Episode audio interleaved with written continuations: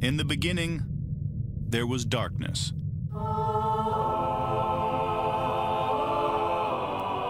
Then, there was Paul Brown. Paul Brown transformed the game. Hello, Paul Brown here. Welcome to the first ever International Browns podcast.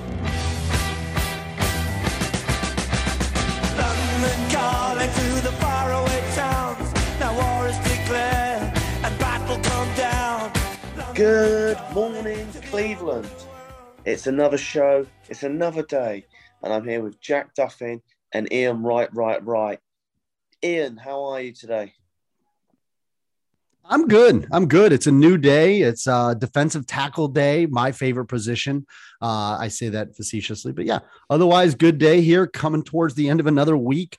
Uh, shout out uh, today, I believe, you know, is my dad's birthday. So shout out and happy birthday to my dad. So uh, there you go. Jack, how are you, buddy? Yeah, th- this is a is it's it's the worst room on the entire roster, and I don't think it's even close. Um, quarterback, wide receiver, edge room.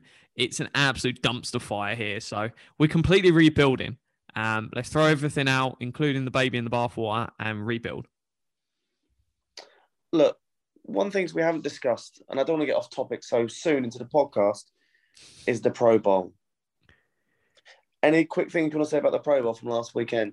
Get rid of it and replace it with something, either a skills game or the other one I saw floated is why not have to make it more of a lottery to stop the sort of tanking stuff? Have the first, uh, the basically the two teams that would be pick one and two play for who gets the pick. Obviously, the one thing screwing that would be if um, someone's traded it because then they wouldn't be there playing. It sounds like a dumpster fire. I, I actually, you know what, Jack? I thought, especially for Alvin Kamara, it's pretty much a hit, wasn't it? Oh. When I saw the thing about a battery, I just don't understand it. Can you translate it for me in English, please? He beat the shit out of somebody in a like, nightclub. So he, he Why is it called punched him. battery? So battery is assault. So assault and battery is just basically you striking you're striking another person. Now, what I don't understand is so Kamara beat the guy up, left. The guy went to the hospital and they called it was charged with severe bodily. So my guess is he either broke his jaw. I don't know if TMZ's reported it. I haven't really followed up much on it. But yeah, he injured the guy a point to the guy where injured the point where the guy needed to go to the hospital for whatever repairs. You know, and I was having this conversation with my wife and my brother-in-law. You're Alvin Kamara.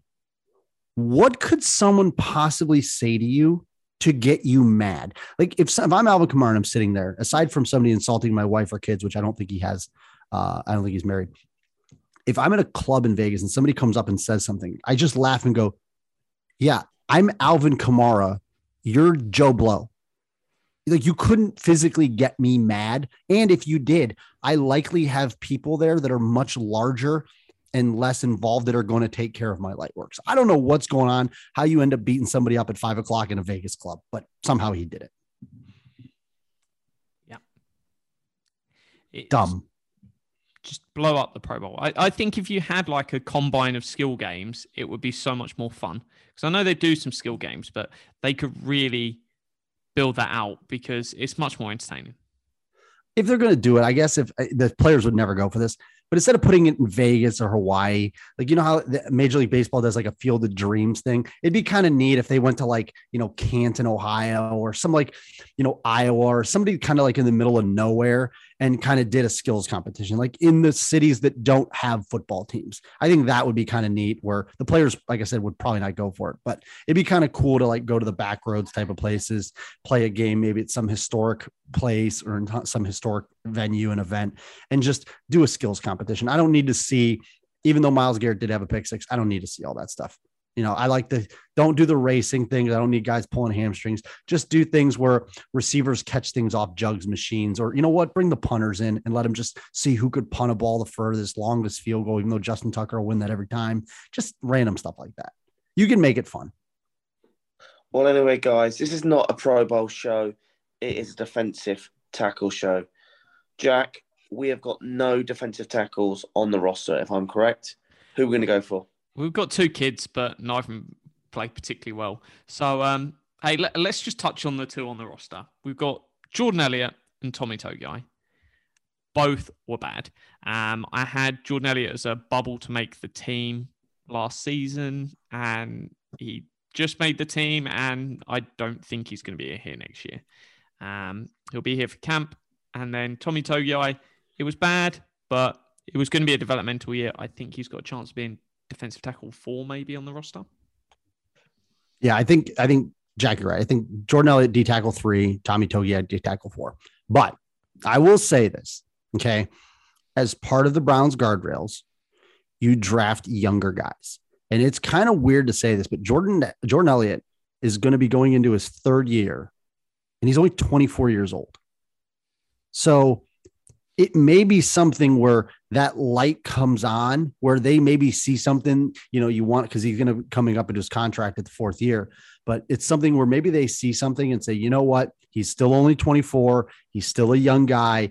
You could say that his best times are still yet to come because when you draft these younger guys not all of them are going to come out of the gate you know like a bull. So it could be one of those things where they like these young guys they like what they need. That's why they brought in a guy like malik jackson who was a little bit older. Uh, obviously, Malik McDowell had a, an episode where you know he had a setback in his life, and you know I pray that he gets his all the help he needs. But I think at the end of the day, his football career is done. His second chance is now gone. So the Browns now have to look forward. And you know, does a guy like Sheldon Day, who's another guy, six, do they look at bringing him back? Because right now, to your point, we got D tackle three and D tackle four. We don't have starters.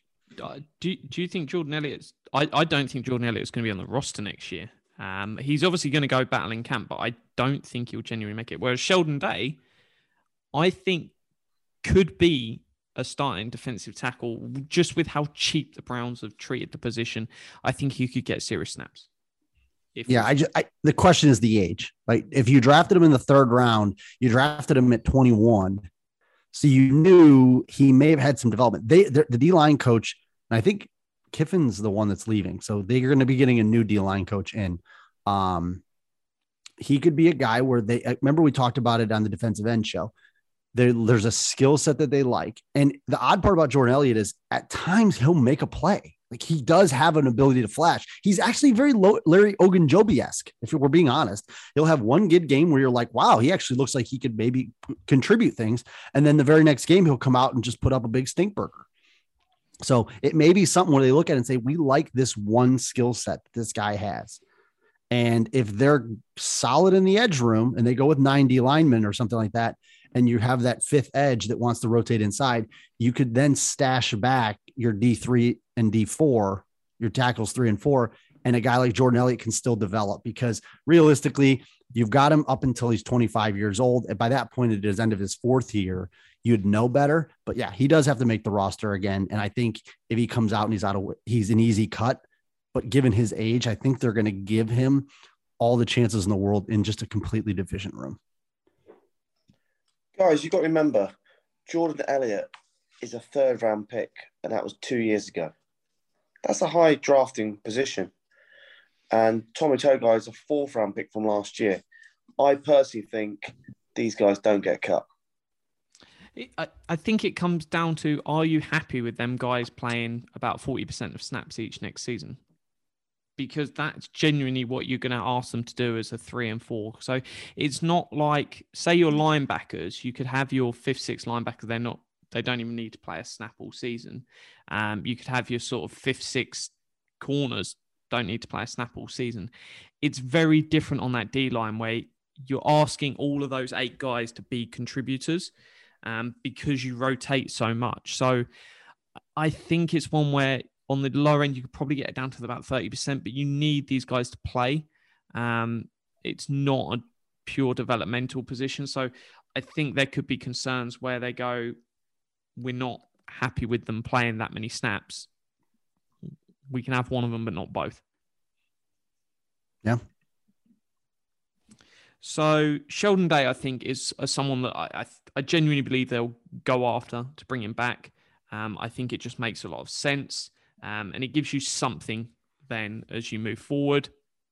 Um, let's look at the bigger names, and I'll throw out a load of names, and then I'm not saying sign these all. I'm just looking at the market about the eight eight million dollars, um, one year deals ideally, but looking at a group here: Akiem Hicks, Calais Campbell, Folorunzu Fatakusi. I've butchered. Falaransu Fatukasi, the guy The from the two- Jets. The two that I like the most: BJ Hill, DJ Jones, and then Linval Joseph, Sebastian Joseph Day, and Maliek Collins.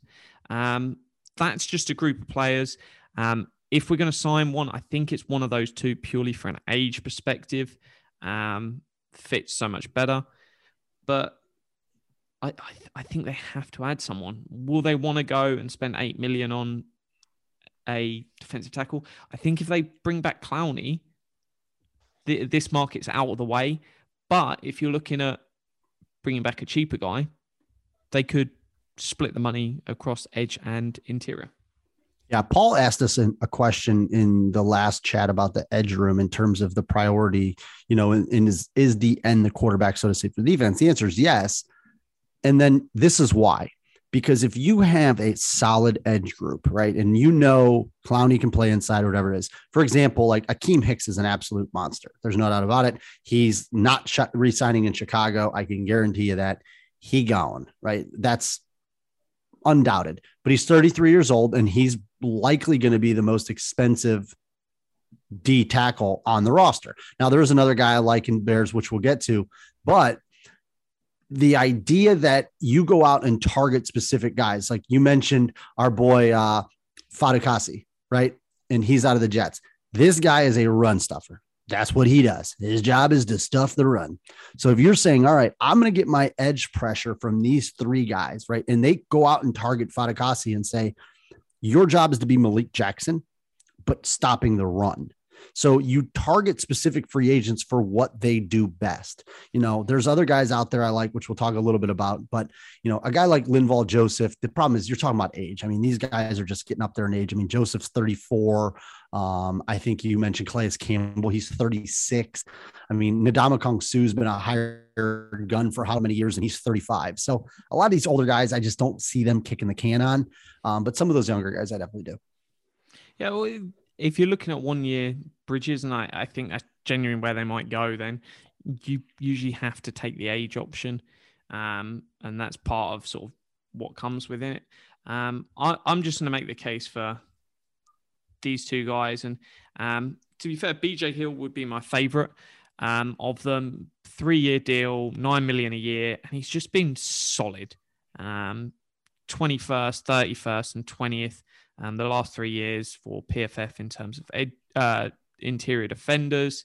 Um, I think the Bengals will probably try re-sign him, but that stealing is 25.8 um, in age, so not bad there. I just think if you can bring him in, then it makes a lot of sense to have someone that you're then building the room around. Um, and then you can go cheap around it, but just having that one interior player gives you a lot more um, options running the D line because having two amazing edges and a massive hole in the middle isn't working. So who's the other guy? So BJ Hill's one. Who's your other guy? Uh, the other guy was DJ Jones. Uh, you wouldn't bring Oh. them in together, um, but if you're looking to go and spend some money on one guy, um, three year deals probably for each of them. PFF saying around 8.75 for either. Those would be the two guys. If I was looking to go potentially spend something, they're slightly younger. I, I just think they give you a good option. But yeah, I'd throw in, he had a bad year last year, but it'd been much better the two before that. Fatuka, Fatukasi. Fatukasi. I think Alonso Fatukasi. He's 26.8 uh 26.9 if you if you're looking at a three-year deal those are the three guys i think the browns front office would look at Fatukasi, like I said, rush. Now, do you think there's any chance, Paul, our guy, Sheldon Richardson, you think they could uh, give him a call? I just don't think we go back to him. I mean, he he'd instantly be D tackle one in this room, wouldn't he?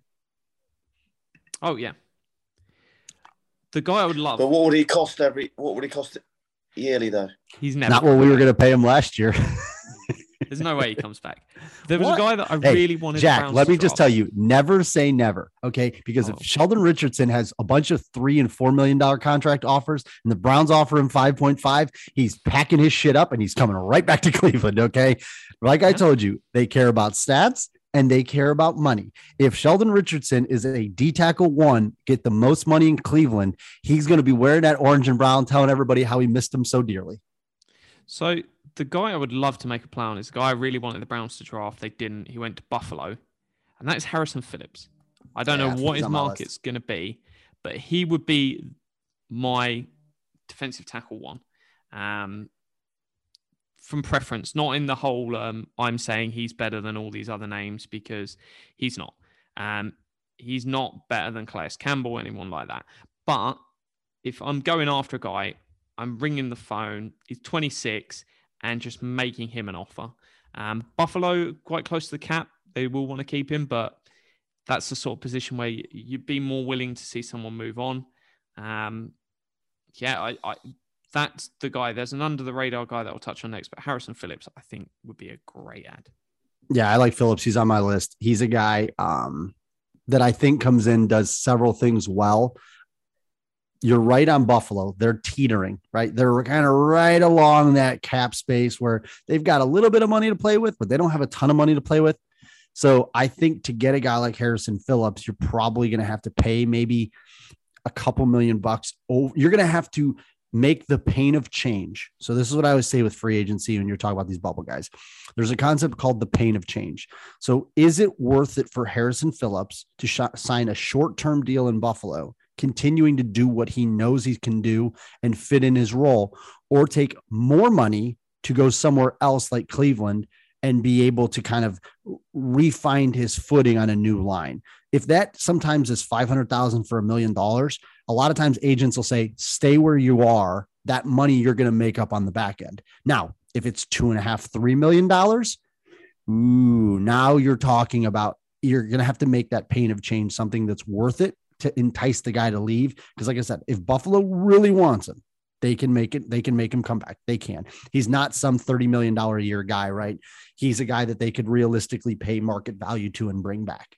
But the guy I like, and I, I've watched it here, unfortunately, uh, watching some bad football, the Bears. And I'm not talking about Akiem Hicks. I'm talking about Bilal Nichols. So Bilal Nichols is the second D tackle in Chicago. Um, I think if I'm if I'm looking at a guy like I think he's getting out of Chicago, I don't know if you know new Matt Eberflus is obviously a defensive minded guy, so I don't know if he'll be able to kind of keep him here in Chicago. He's a young guy, he's 26, um, but he would be the guy that I kind of maybe target he can make some serious splash plays on this on this D line. I think he comes in and would be one of your top D tackles right off the bat. Um, Nichols, your traditional one tech guy, 6'4, 290, fourth year, only played with the Bears. I think that's a guy I would look at. You're probably right in the same price range as somebody like Harrison Phillips, but he would be kind of my target number one. Dude, I'm going to throw out there as my two. So, say I lock up Harrison Phillips, um, DJ Jones, BJ Hill, one of them, um, or Fatukasi. Um, sorry for butchering the name. He probably won't want to come after he hears what I've done to him. Um, Close enough.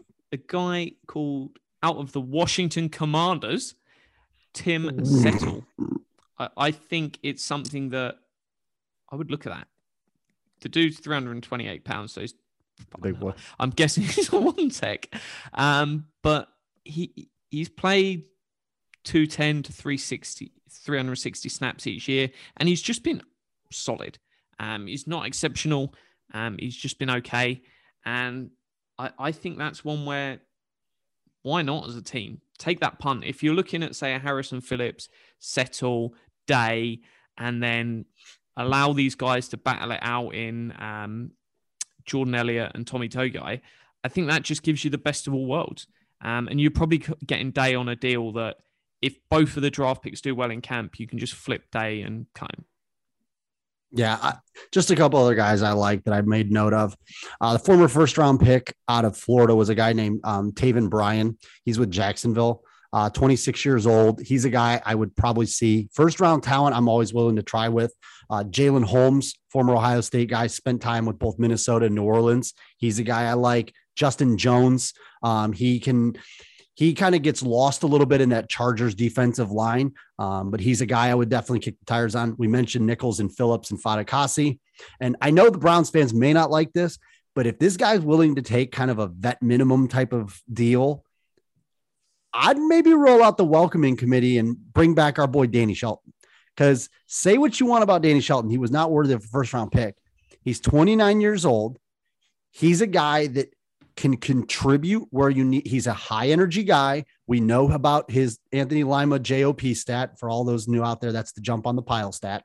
Um, Shelton's a high motor guy that can fill a role. So if you're looking for like a D tackle two, three, and somebody that you can get cheap who's been, you know, in decent systems, both New England and then with Detroit, um, and then went to the Giants, I believe.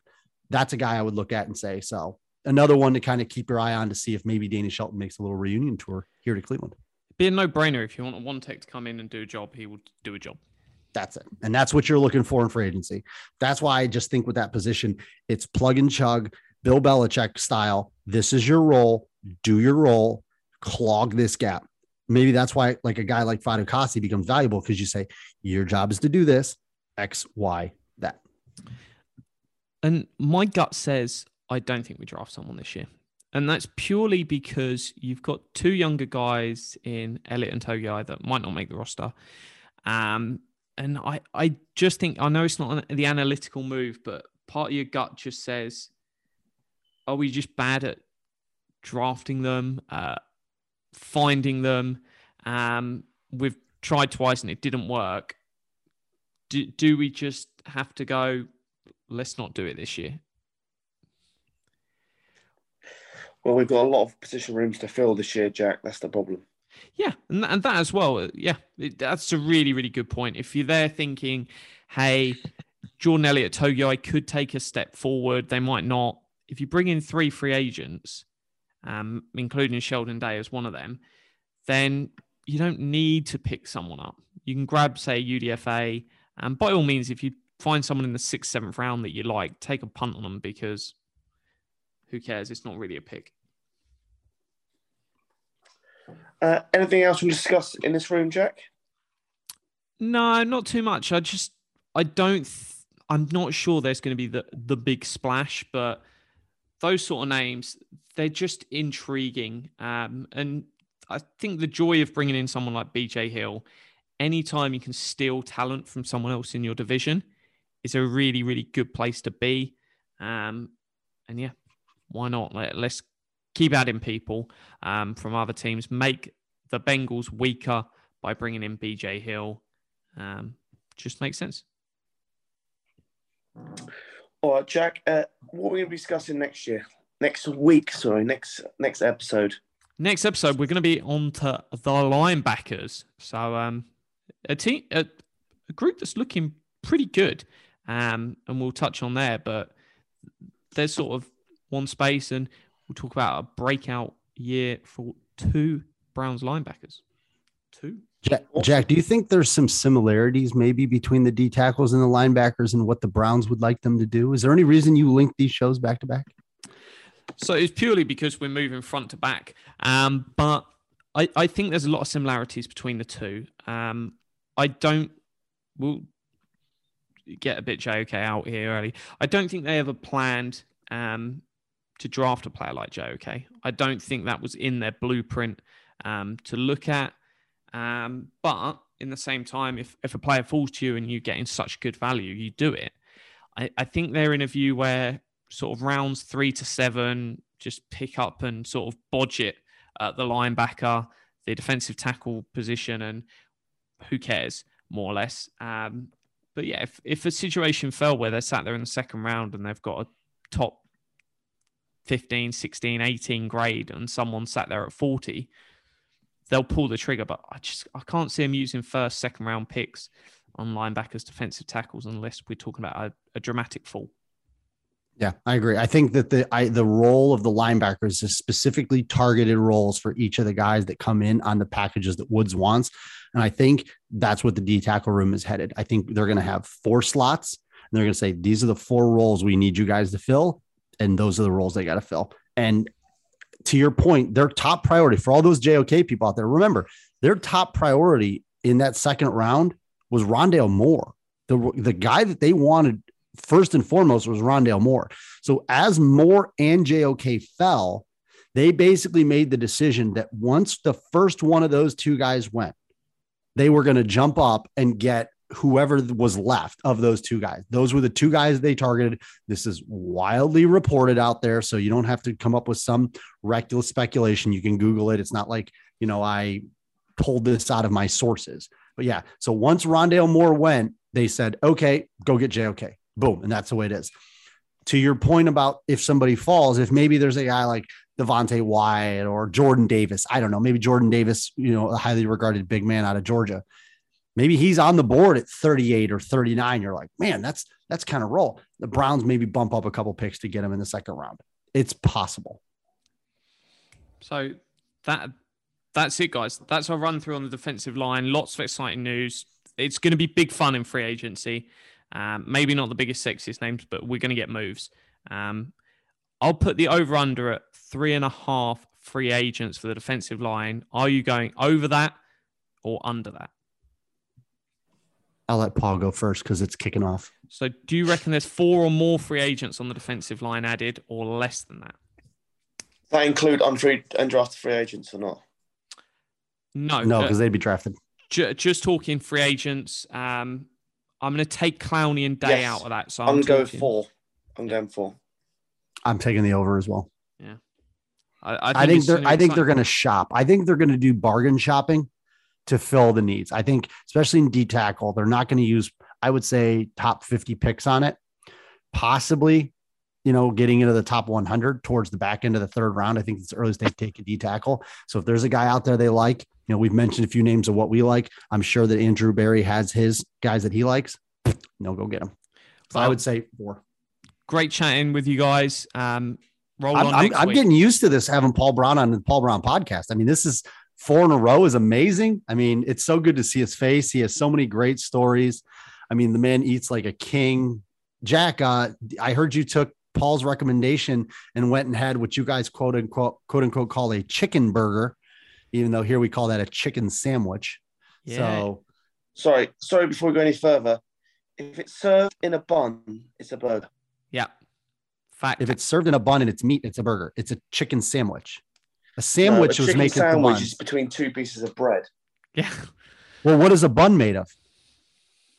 No, not a It's a slice of bread though. Yeah, a bun Jack. is bread. It's just shaped different. So if it's you're saying it's a piece of meat or chicken or poultry in Okay. between two, put this on your Twitter poll. Damn it, is a bun bread? Because I guarantee you, all us smart Americans would say that it's a chicken sandwich, not a chicken burger. Yeah, a but then burger implies a meat. what's the difference in a beef sandwich and a burger then? What are you talking about? A, a beef sandwich is something like a hoagie, right? So we're not talking about, you know, we're talking about a hot dog bun, something like that. And we don't really have beef sandwiches here. We call them cheesesteaks, just so you know. You guys call them beef Ah. sandwiches for whatever. We call them I forgot you're in cheesesteaks, Philly. hoagies. Um, if you're down in New Orleans, they call them po' boys. So these are just nicknames, but at the end of the day, bread and a protein. Last show before the Super Bowl. So two questions for you now. Who do you want to win? Who do you think will win? I'm Rams and Rams. I want and want and think the Rams are going to win. I'm Bengals, Bengals. You're going to be L and L. You never want a division rival to win the Super Bowl. I like Joe Burrow, Ohio State's finest. Don't get me wrong. And I can like Joe Burrow and hope he loses the Super Bowl. Hey. Sorry, Joe. They're delivering think me money. So I'm I think. Bengals is going to win, but I want the Rams to win. Ooh. Let us know, guys. Super Bowl's coming. Go Be back with you on Tuesday. Go Browns. Go Browns.